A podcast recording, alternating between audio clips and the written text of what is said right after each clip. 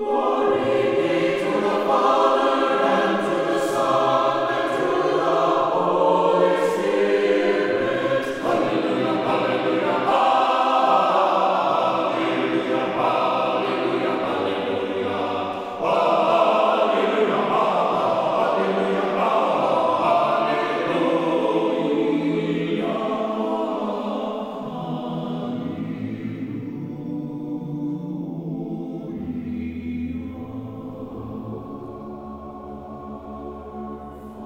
Glory to Jesus Christ. Annunciation Byzantine Catholic Parish presents Light of the East, a program revealing how the Eastern Catholic churches have nourished the Roman Catholic churches and today's world in profound ways through their histories, traditions, mysteries, and spirituality. Hello, I am Father Thomas J. Loya, pastor of Annunciation of the Mother of God Byzantine Catholic Church in Homer Glen, Illinois, and this is a story of the Eastern churches, an inspiring story of faith, courage, intrigue, mystery, spirituality, dissension, and reconciliation. But most of all, this is an expression of a great experience of faith through a unique divine liturgy. Join with me now as we look toward the light of the East. Light of the East is also supported by Eastern Christian Publications, where you can find the prayers of the Catholic Byzantine Daily Office at ecpubs.com and by EasternChristianMedia.com, a broadband network for you to learn more about the Eastern Catholic Churches. That's EasternChristianPublications.com. Glory to Jesus Christ. Welcome to Light of the East. I am Father Thomas Loya, your host. In the Eastern Christian churches, both Catholic and Orthodox, there are indigenous and ancient chants that are used in each of these churches. In other words, each church has their own chant, their own kind of music. And for the most part, this music is sung only by the human voice. Because it is an ancient chant in all these churches and an indigenous one, in other words, each Eastern church has their own chant. Because of that, somebody has to lead that chant. The people have to know the chant because the Eastern churches, their liturgies, are really dependent upon participation. That's right. They rise and fall really on the people, on the participation of the people, their responses. And so, if the people don't know the chant that well, or some of them may be a little more challenging, they have to be led. In the Eastern churches, they're led by a person who holds another very venerable tradition in the Eastern churches, and that is the cantor. Now, before I go any further, I do want to say hello to a few people and thank them for their kind letters. We love hearing from everybody here on Light of the East. And if you want to email us, you can email us at taborlife at earthlink.net, taborlife at earthlink.net. We're talking about cantors in our music today. And speaking of that, I have a letter from a listener, and she is from one of our parishes that we consider to be our sister parish here at Annunciation. My parish here is Annunciation Byzantine Catholic in Homer Glen, Illinois. That's the home of Light of the East. But we have a parish that we identify with in Brampton, Ontario. And Alexandra Martin from there writes to us As a Byzantine Catholic and parishioner at St. Elias, the Prophet Ukrainian Catholic Church in Brampton, Ontario, I was hugely appreciative of your program today dealing with the sacrament of confession in the Eastern Rite. It was informative and it beautifully illustrated the significance of repentance and the importance of the words, Lord, have mercy. I've heard this message before at liturgy, but was so happy to hear it again and know it is being shared with the Roman Catholic Church. And by that, of course, she means through our program here, Light of the East, which expresses and communicates the riches of both lungs of the church, east and west, but in particular the eastern lung of the church. So we want to thank Alexandra Martin from our sister church in Brampton, Ontario for her kind letter. But she also ends it by requesting a little more coverage on our program here, Light of the East, a little more coverage of our beautiful Byzantine liturgical music. And so we're going to do that today at the request of one of our listeners. So thank you, Alexandra, for your kind letter. And above all, thanks for listening. We also want to thank Betty Dyer, and she is from Sacramento, California. She says, I enjoy your radio program. It is very informative. She says, My voice is calming and your kindness is evident. Thank you. Oh, well, thank you, Betty. That's very kind. I'm very humbled by that. And she said, P.S. Please pray for me and my son, which I will. So, again, thank you, Betty, from Sacramento, for writing to us your kind remembrance and prayerful kindness. Also, we have Patricia Wagner from Utica, Illinois. And Patricia writes to us and she thanks us for our program, Light of the East. And also, she mentioned hearing me give talks before on the theology of the body, which we mentioned from time to time here on Light of the East. That is something that I speak a lot about, and I apply to many of the issues of Catholic teaching, marriage, family, moral issues, and so on. And I do so out of the Tabor Life Institute. To have me speak on any of those issues or even on the Eastern churches, you can contact us at taborlife at earthlink.net. Taborlife at earthlink.net. So I want to thank you, Patricia Wagner from Utica, Illinois, for your kind letter to us. And thanks for reminding me that you had heard me before on different subjects, such as the theology of the body. So hearing from you is something we really enjoy here at Light of the East.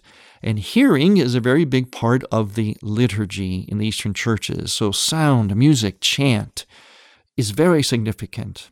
And truly, as I said before, the exuberance, the quality really of Eastern liturgy. Now, it's not entirely dependent upon people, of course, because it's the Holy Spirit that is the operant factor at liturgy.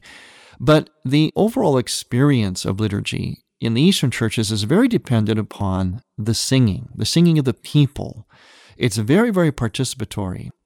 And the people are guided in the Eastern churches by, as I mentioned, a venerable position, a venerable person in the church and in the parish, and that is the cantor, the place of the cantor. Churches also in the East use choirs as well, or small ensembles, or maybe several cantors together. But the cantor leads the people in their respective chants, in their indigenous chants.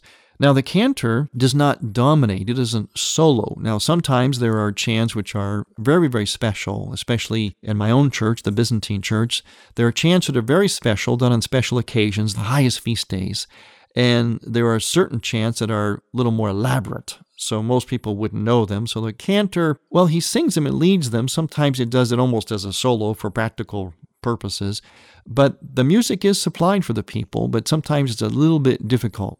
So the cantor actually has its roots in an ordained office in the church, and that is the office of lector. Technically, a cantor is supposed to be a lector. The lector is someone who was ordained traditionally by the bishop, and it was generally a male. And oftentimes, that level, the lectorate, was a level in which was kind of like a stepping stone towards the priesthood. You would be ordained a lector, then a subdeacon, then a deacon, then a priest. But not necessarily.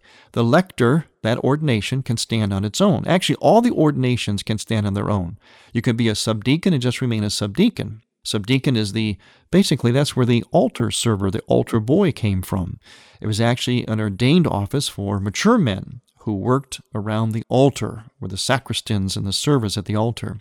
Then there's, of course, the diaconate and also priesthood. So these can all lead to the priesthood, or they can be just positions within themselves. A person can just remain as a subdeacon, a lector, or deacon. In the case of a lector, that is the basis from which we get the modern day cantor in the Eastern churches. And the lector was one who was qualified to, in the way that's worded is this way in the church, qualified to lead the divine praises. In other words, a cantor would be the person who would be knowledgeable about all of the divine office. And in Eastern churches, the divine office is designed to be prayed liturgically. In other words, in a church and publicly. You can pray it privately too, but it's designed to be prayed liturgically, which means there's going to be chant, constant singing. The Eastern churches like to sing unceasingly. So the cantor the lector has to be trained and learned. He has to understand these services, how they work, how they're put together, how they flow. He has to understand the chant. He has to understand the theology. And in fact, the lector, and later on the cantor, was oftentimes in Eastern churches the person that was, I'll put it this way, second in command to the priest in the parish, because he was generally the most educated, other than the priest, especially educated about the liturgy and the chant of the church. And all that goes together. Because in the Eastern churches, the chant is the theology, the theology is the chant. So the cantor would have been, by today's standards, a combination of a singer, you know, cantor, reader, and director of religious education. I'm kind of translating into modern day terms, but that's that's how qualified the cantor was traditionally in Eastern churches. Sometimes cantors are ordained today still but sometimes not. But the cantor, as we know it in the Eastern churches, grew out of the office of lector, which was an ordained office, or in other words, the reader. You had to be qualified to read as well, to read the scripture, which means you had to know the scripture, have studied it, have proper reverence for it in the way that you sang it and chanted it. And in fact, there's actually a way to chant the scriptures in the Byzantine tradition, my own tradition. the way to chant it in all the Eastern traditions. And it's important that the chant and the meaning of the words are woven together so that the Word of God is communicated properly, adequately by the cantor. So, the whole point of chanting is not only to embellish the words, because these are precious words, are the words of God, it's also a vehicle by which the words are communicated. Well, think about it. If you're standing in a church, especially some of the old, big, ancient churches, there's no sound system. You have to project and make that reading heard. So, whenever you project and you speak fully with full voice, what usually happens? Usually, your words, the syllables, and so on, are extended. You know, just think about that. Whenever we yell, when we raise our voice, we generally extend the words. So the words had to be extended in order to be heard. So the cantor would extend those words by means of a chant. But the chant has to be done in such a way that the words at the same time are distinct. In other words, the cantor can develop a style where they emphasize the correct words, specific words in a sentence. Try this sometime. Take a scripture passage and look at a few sentences. Pick out the two or three words in that sentence that really give you the meaning of that sentence. If you just look at those words, would you have the basic meaning of that sentence? And most of the time, the answer would be yes. So that's what a cantor has to look for. He has to look at those specific words and emphasize them a bit in the way he uses the tone of the chant of the many techniques that cantors have to know and master in the Eastern churches. In addition to knowing the chant, the liturgical chant of the church, cantors also have to know what were the spiritual songs, the hymns of a church. When we come back, we're going to talk more about the venerable tradition of the cantor in the Eastern Christian churches. I'm Father Thomas Loya on Light of the East. Light of the East mission is Christianity's reunion, and to tell the story of the Eastern lung of the Catholic Church, we need your support. In order to keep Light of the East on the air, you can make a donation now by going to ByzantineCatholic.com. That's ByzantineCatholic.com. And then donate securely using any major credit card. With your help, we can keep Light of the East's illumination bright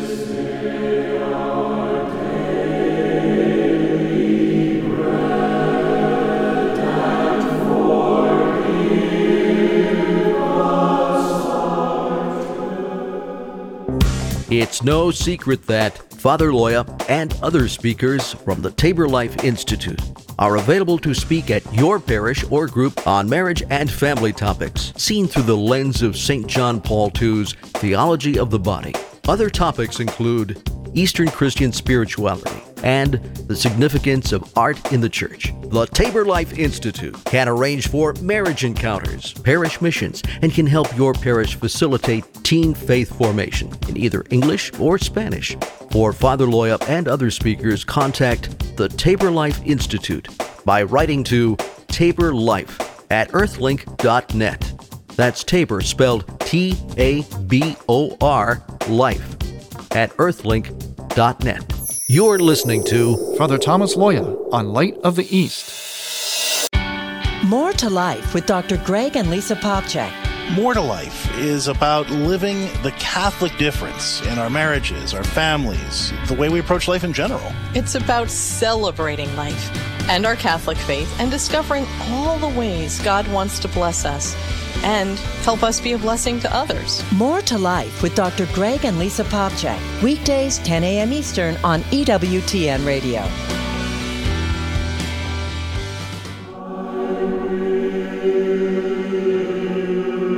Welcome back to Light of the East. I'm Father Thomas Loya, your host.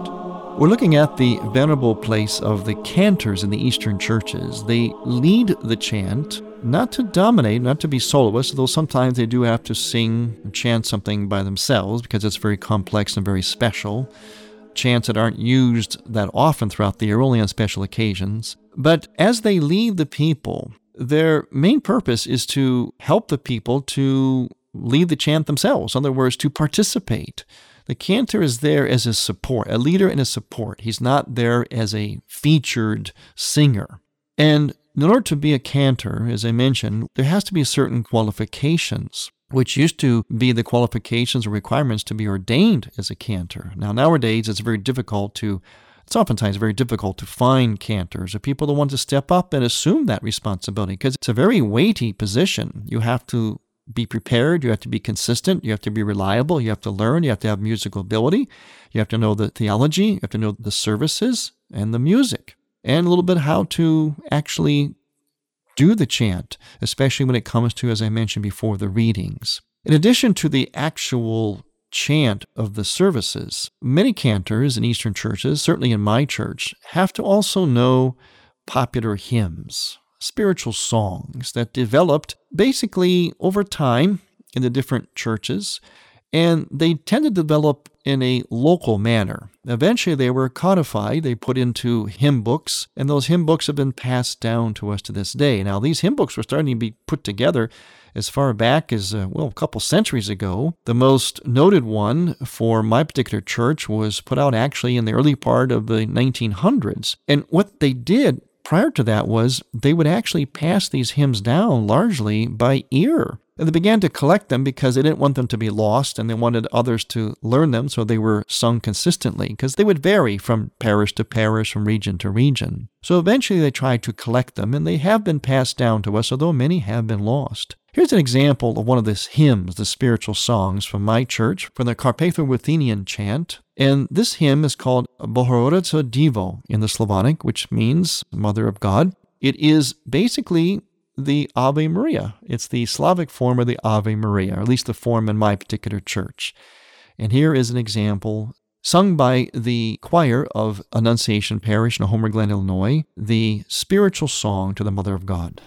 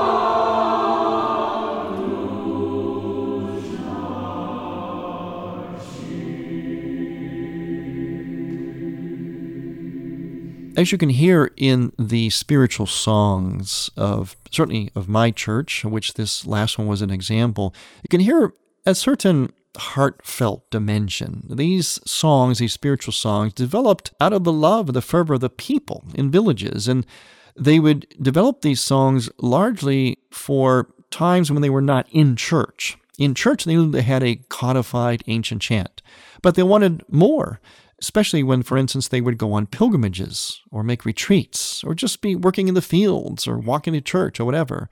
they would sing songs, holy songs, spiritual songs. And so you can actually hear in a lot of these spiritual songs the the heart, you know, the the humility, the sincerity, almost like kind of a, a sweetness. They kind of move you at the heart. In contrast, the chant of the church, the liturgical chant used in the actual liturgies, yes, it can move you from the heart, but it also moves you very deep in the soul because it oftentimes has that character of a very, very, well, I guess I would just call it a very spiritual sound.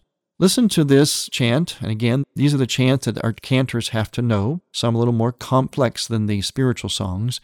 These chants are led by the cantors of Annunciation Byzantine Catholic Church, and they are from the service of St. Andrew of Crete.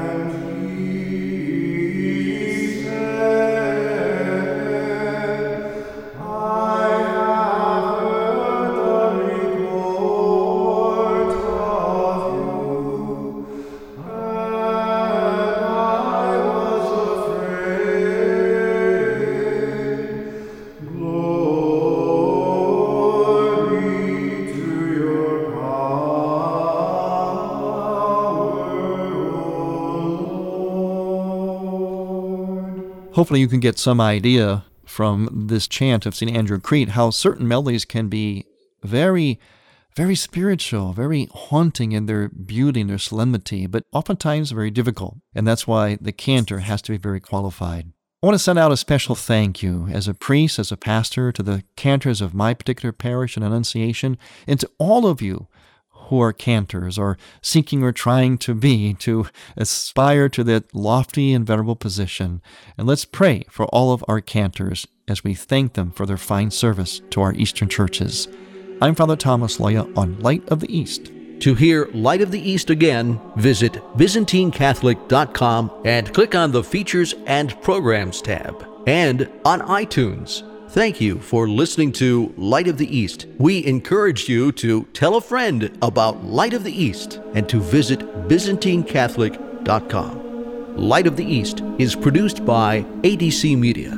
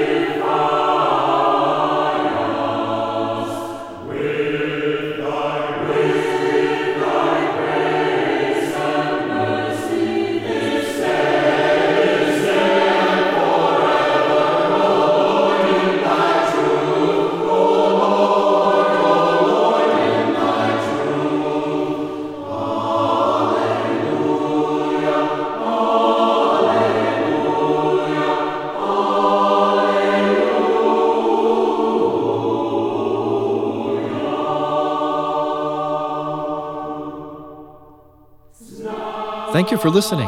Next week, we will return to the Light of the East. To learn more about Annunciation Byzantine Catholic Parish, visit our website, ByzantineCatholic.com, where you will also find an archive of all of our programs. In order to continue Light of the East with its mission of Christianity's reunion, we need your support with a donation.